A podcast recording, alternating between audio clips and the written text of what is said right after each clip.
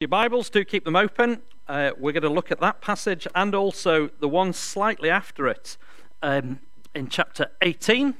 Two stories um, from the book of Exodus. Let's ask God to speak to us now.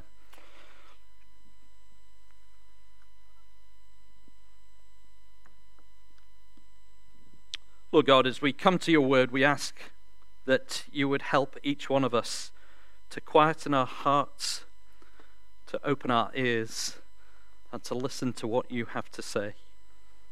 We ask that you would speak to us and that you would help each one of us not just to hear, but also to obey, to respond to your voice in the way that we live our lives in this coming week and in the years ahead.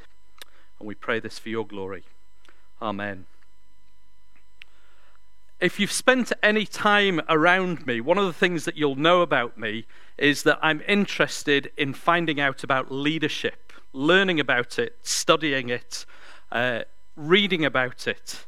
If you take a look at my bookshelves, probably one of the dominant themes that you'll see is there is a fair share of leadership books, books talking about leadership, and numerous examples from various different things, a lot on sport, but not entirely uh, on leadership.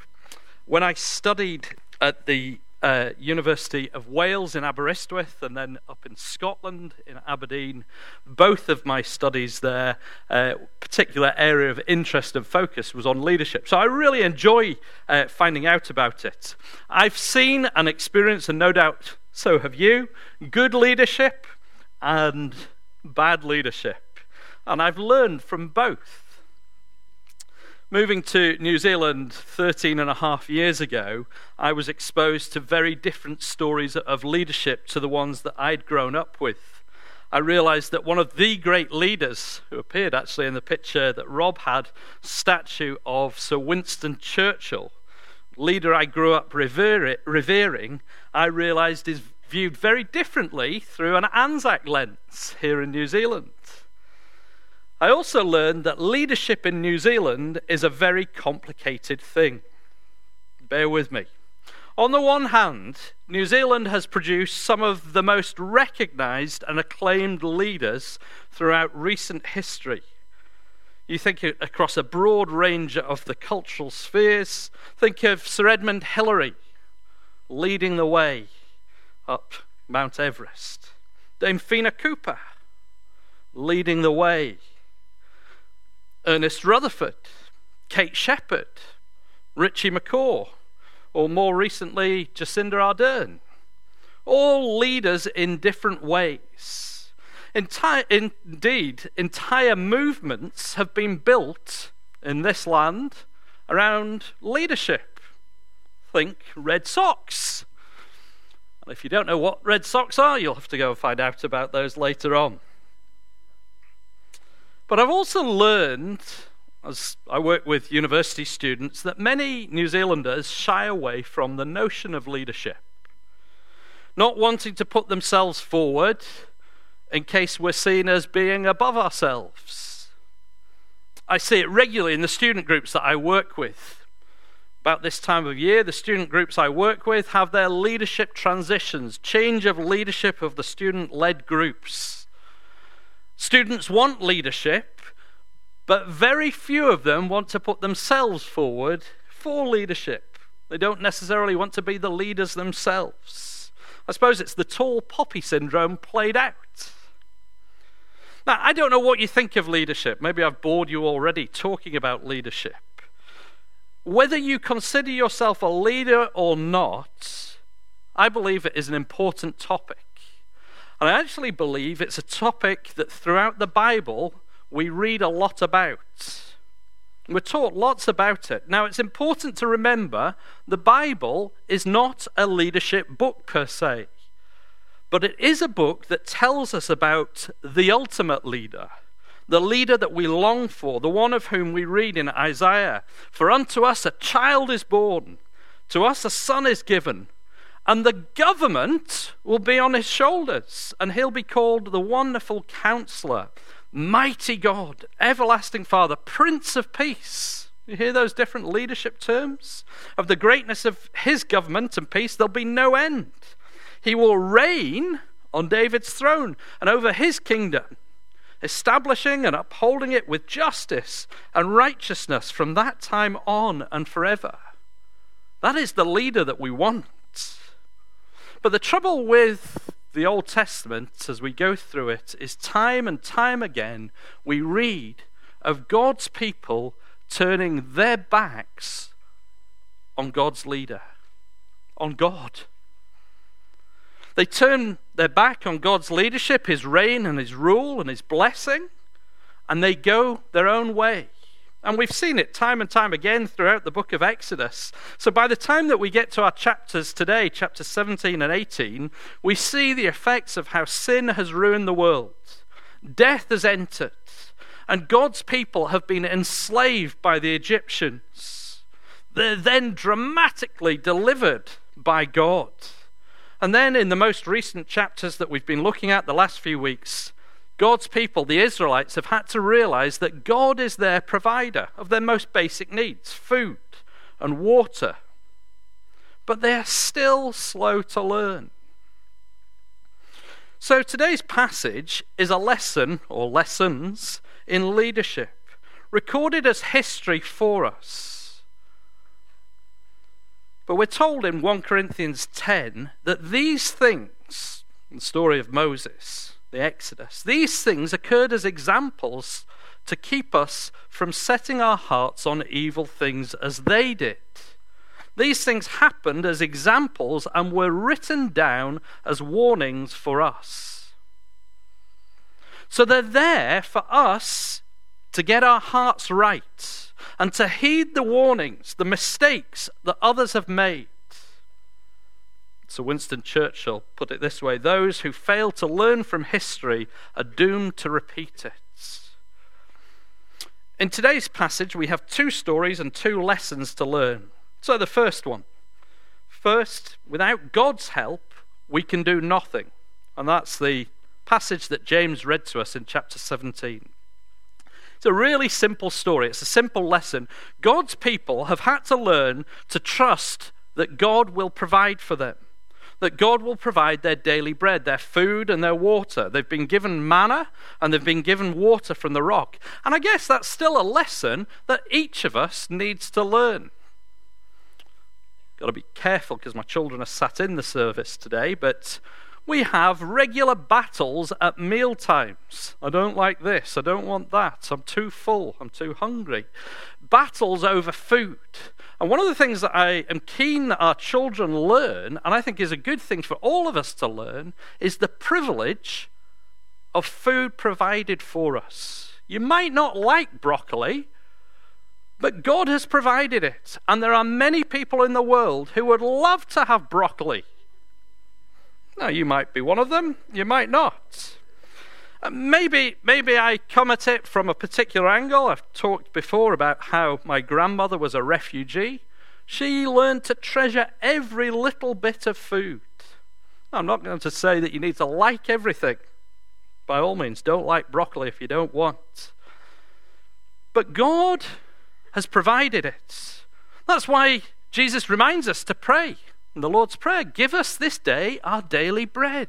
We are to trust the provision of God. And God is saying to the Israelites in the food and the drink, Look, you're to trust me in it. But now, in this story, He wants them to learn something else. You trust me for food and drink, trust me for deliverance from your enemies. God has shown that he's triumphant in everything and he can be trusted to save his people. But the question that comes back to them and by implication to us is will you trust him? You see, the Amalekites, who we read of in verse 8, were descendants from Esau. Esau was the brother of Jacob. You don't need to know much about the story to know the battle that those brothers had been having and it's been going on since way back in Genesis 27 and now is continuing through the descendants many years later. And the Amalekites are descendants from Esau. And so they come to attack God's people at Rephidim. And as you'd expect, God's leader, Moses, says we're not going to stand up for this. We, we're going to stand up to it. We're, going to, we're not just going to sit back and take the attack lying down. We're going to fight back against them. So he calls Joshua, first time that we read about Joshua. He says, Joshua, come, you're going to help me here. Joshua is eventually becoming, uh, going to become Moses' successor. And he says, Look, fight. Bring some of the other Israelite men along. And Moses promises, I'm going to stand at the top of the hill with the staff of God in my hands. You see, Moses has realized what wise King Solomon would later on say in the Psalms Unless the Lord builds a house, the builders labor in vain. Unless the Lord watches over the city, the guards stand watch in vain. Or if you want it put more simply, if God's not in charge, and if God's not involved, it's pointless. And so Joshua goes and fights the Amalekites, and Moses, Aaron, and this guy called Hur stand at the top of the hill. And as long as Moses' hands are held up, the Israelites are winning. But when they are lowered, the Amalekites are winning. I'm sure that would be the kind of tactic that Ian Foster would love to be able to employ. Wouldn't that be so great if you could just go like that and you're winning? Don't go like that, you're losing.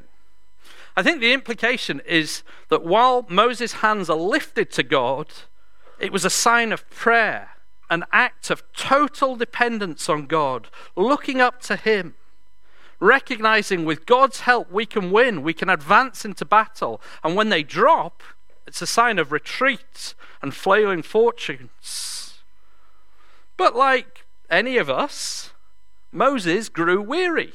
It's hard holding your hands up like that. I've actually damaged my shoulder, so every time I'm going up, it's really hard. But Moses grew weary. Uh, maybe, I don't know, Andy or Glenn, if you've done this competition before where you've got young people to hold something and see how long they can hold something for. And eventually, arms become weary. Well, that's what happens here. And so Aaron and Hur show two of those great leadership skills teamwork and tenacity, bringing people together the desire not to give up. And they couple it with other skills, cooperation and creativity. So you've got teamwork, tenacity, cooperation, creativity. And they put a stone underneath Moses for him to sit on. And then they stand holding his hands so they remain steady till sunset. And we read in verse 13 of chapter 17 So Joshua overcame the Amalekite army with the sword. Brilliant story. Inspiring leadership. I suppose it's a number eight wire mentality long before Kiwis were around. But the story doesn't end there. Have a look at verse 14. Then the Lord said to Moses, Write this on a scroll as something to be remembered, and make sure that Joshua hears it, because I will completely blot out the name of Amalek from under heaven. You see, God wants the Israelites to remember this story we're told that he tells Moses to write it down on a scroll. It may be this book of Exodus, but more probably is the book of Wars of the Lord that we read about it in the book of Numbers. God wants the Israelites to remember the story, but God also wants Joshua to hear the story. Joshua's been in the middle of the battle. He may not have known exactly what had happened to Moses and how the battle had won. And by implication, God wants each one of us to hear this story as well. Because the, and the Amalekites are going to be wiped out. No one's going to tell the stories of them in years to come. So God records it for us. We read in verse 15 that Moses worships God with an altar and recognizes that the Lord is his banner, recognizes that the attack was on God, and God and his people have prevailed because God has provided deliverance from his enemies. So, this incident and Moses' retelling, it, uh, retelling of it reminds the Israelites and reminds each one of us today that without God's help, we can do nothing. So, let me ask you do you really believe that? Do we really believe that without God's help, that we can do nothing? I wonder, are we, am I, are you, trying to do life without God? Dare I say it? The times that we try to do church without God? God as an optional extra. You see, Moses has learned through his life that without God he can do nothing. I love how D.L. Moody describes Moses. He says he spent 40 years of his life thinking that he was somebody. He then spent 40 years of his life learning he was nobody. And then he spent 40 years of his life, the bit that we're looking at now, discovering what God can do with a nobody. See, without God, we are nothing. I was trying to think of some examples that I could give you of examples of people who really understood the need for God to be at work. I'm actually taken back to my own university days. You know, I work with students in the Christian groups on campus. As a student in the University of Aberdeen up in Scotland, we ran events weeks where we wanted to communicate the good news of Jesus with friends around us. They were brilliant experiences. I remember once putting up posters right the way up a lamppost, right to the top, so that no one could miss the fact that this event was going on during the week. But each morning in those events weeks, I remember them very clearly, we would gather together as a group of students, 18, 19, 20 year olds, to pray. And we'd gather 50, 60, 70 Christian students to pray in the chaplaincy of the university. Remember it so well because we had so many people coming, it would spill out onto the street and we'd be praying in the streets. See, we understood at that stage that without God, we can do nothing. Some of you will know the name of the famous, long deceased Baptist pastor Charles Spurgeon. Charles Spurgeon was talking once with a young Baptist pastor, and he said to him, the young Baptist pastor was bemoaning the fact no one's becoming a Christian at church. And Spurgeon turned to the young pastor and he said, Well, you don't expect anyone to become a Christian during church, do you? And the young pastor said, No, of course not. And Spurgeon said, Well, that's why. So if you don't expect God to be at work, well, why should he? Isn't that what James says in James 4? You do not have because you do not ask. So let me apply it to each of us.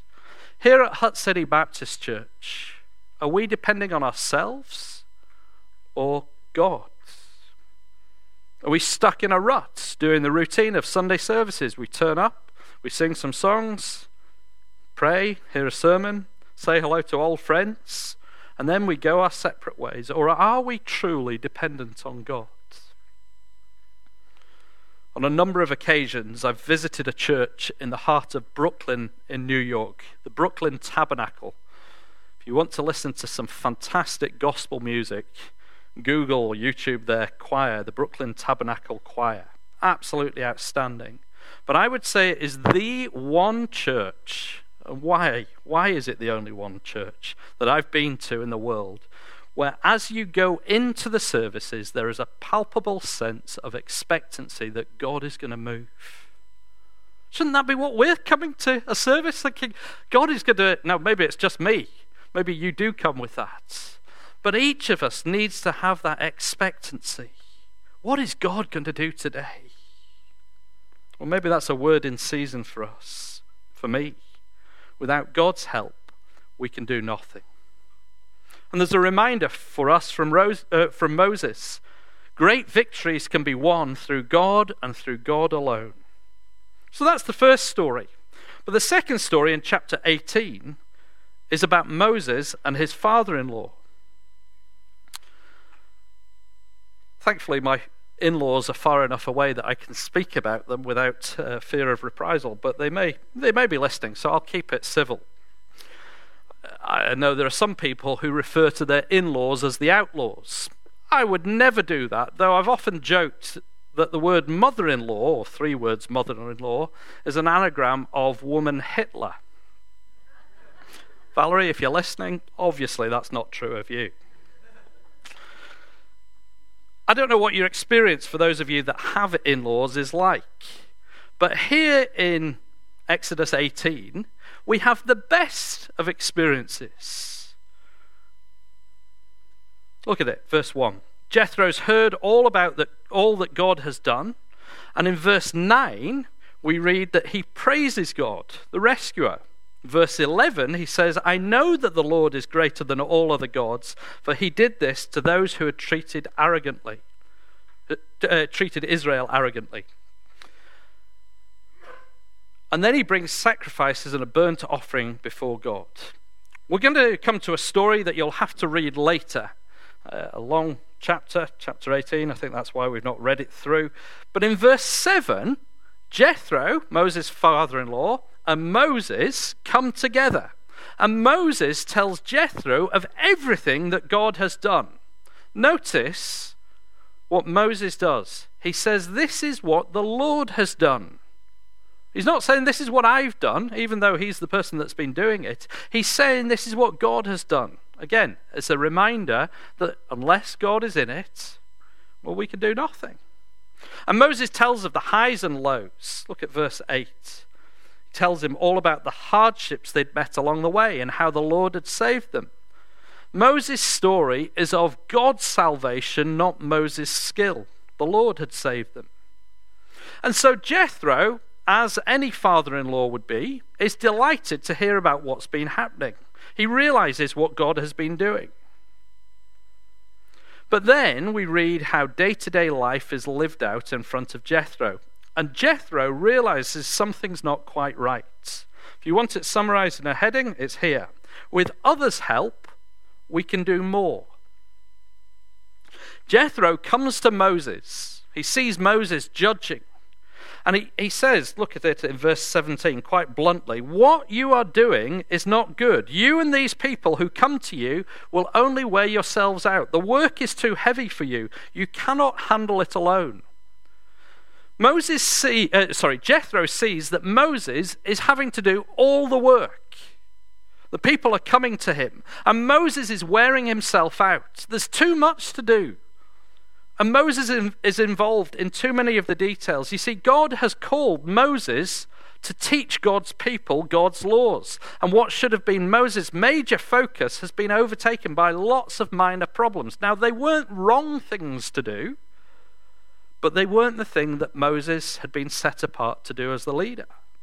It's not that these things were beneath Moses, but rather that God was calling him to lead God's people with the bigger picture. Moses must fo- focus on his primary calling as the people's representative before God. Moses isn't saying, look, Moses, uh, uh, sorry, Jethro is not saying to Moses, look, it's wrong to do these things, but he's saying, look, others could do them, do these things. You see, God's way has always been through God's community. It's never been about an individual isolated from others. John Donne's famous quote, no man or woman is an island, is absolutely spot on. We're called to be community. So let me bring that back home to us here at Hutt City Baptist. Great to celebrate Rob's birthday, and I said to Rob beforehand, look, Rob, this isn't about you. I'm not being negative or critical of you in any way here. But Hutt City Baptist is not just about Rob or the staff team or the eldership. It's about each one of us who are here together as a community. And if that's not clear enough, let me state it a bit more directly. Rob, great as he is, can't do everything. In fact, Rob shouldn't do everything. Now, we all know Rob, and Rob probably wants to do everything, but that's not good for Rob, for us, certainly for Monica and the family, and I'm sure they would agree with me on that. You see, the strength of Hutt City Baptist is that we have good leaders, good staff team, good eldership, but our leaders can't and shouldn't be doing everything. We have a good community of capable people. And you're, if you're here today, you're one of them. There are folks who aren't here today that are also that as well. You see, I would be hopeless at doing the sound desk, and that's why I've never gone near the sound desk. I'd be dreadful. Well, I might be all right occasionally at music. No, okay, I wouldn't be good at music. But I do what I can do. That white wall that needs painting. I've got some ideas, but I can assure you I'm not going to put my ideas on paper because I can guarantee they wouldn't get through and we wouldn't want them to get through. But some of you, that's exactly what you're good at and should be doing. Let me apply it even further. Some of you will know previously I served on the eldership here, and then for a brief period I had the privilege of serving in a part time capacity as the senior pastor. Let me be absolutely clear. This church is God's church. It's not Rob's church. It's not my church. Not Andrew, Kevin, Kathy, Andy, Wendy, any of the folks who've been in leadership through the years. I remember discussing this with someone when one of those people that I've just mentioned was leaving and them expressing concern about what would happen next. You see, that's the danger.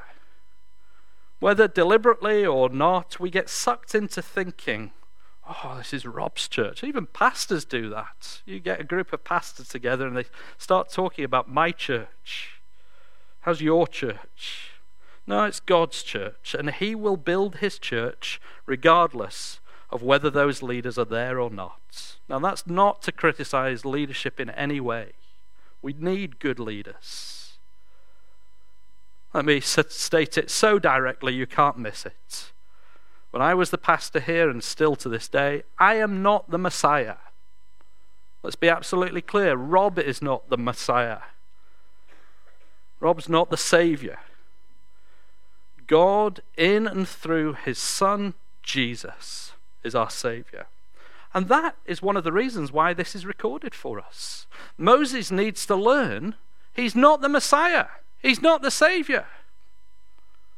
Other people can do the work, but ultimately we have one Messiah, one Savior. Jethro's saying that to Moses.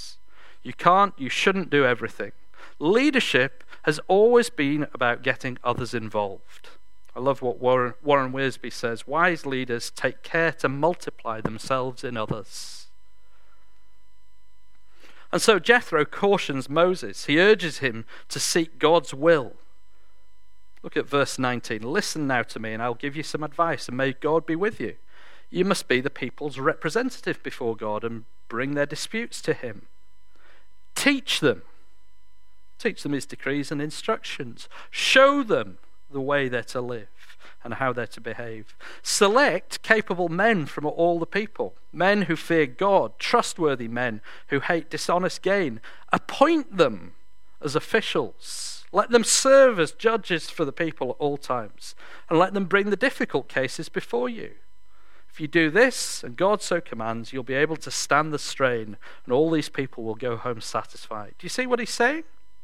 Teach God's people, show them how they're going to live and behave, or should live and behave. Select capable leaders, people who fear God and are trustworthy, and appoint them, and let them serve. Incidentally, that's just the kind of leaders that we need capable people who fear God and are trustworthy. So Jethro says all of this to Moses, and Moses has a choice. Is he going to listen to his father in law or not? Well, Moses humbly listens, and he does exactly what Jethro says. And then Jethro quietly disappears back to his own country, out of the way. And we have a choice. I have a choice. You have a choice. Are we going to serve together? We're going to step up and serve so that not everything is left to Rob so that not everything is left to the staff, the eldership. We're going to serve together and recognize our Messiah, our Savior, is not any of these leaders, but is the one that was going to come. And as Moses was going to discover, and as we may discover, that with others' help we can do far more. No one person can bear it alone. So, as I close, let me use those two stories to ask us personally, for us as a church, do we truly depend on God? Do our activities and actions reflect that utter dependence on God? Maybe we need to pray more to actively show that trust in God. In your life, in my life, do I have total dependence on God? Is He first in my life? Is God at the center of who we are as Hutt City Baptists? And then, as Rob leads us, let me ask have we bought into a human leader as our Saviour? Or are we servants and co workers at the foot of the cross where the ground is level? We all come sinners serving a greater master. Over recent weeks and months, we've experienced the really sad loss of two key people who have served this church really well Bron Pode and Steve Parkin. Both have served and led in very different ways. Bron chairing the eldership as part of the eldership team. Steve behind the scenes on sound and lights, building and maintenance. And from our perspective, we're absolutely gutted that God has called them home so soon. But we know and trust and believe that what the Bible says is true that they are with Christ, which is better by far. It's not just a bit better, better by far. That brilliant hope? That Bron and Steve are with Jesus. I love what one writer says in responding to the passages that we've looked at today. God may not call you to be a leader, but he may call you to help a leader do a better job. Look, whether you're leaders here or whether you're not, we can all help each other and those that God has called to leadership, the staff, Rob, and elders. Uh, elders. We can help them. Bron was in a position of leadership. Steve served behind the scenes. The Lord has called them home. So let's take up that baton and serve our Saviour together, whether in leadership or behind the scenes, remembering Without God's help, we can do nothing. And with others' help, we can do more. Let's do it for God's glory. Let's pray. Lord, thank you for the reminder of leadership in this passage. Thank you that you are the ultimate leader, our Savior and our Messiah. And help us totally depend on you, to trust you and follow you, and then together to serve you, working together for your glory. We pray this in Jesus' name. Amen.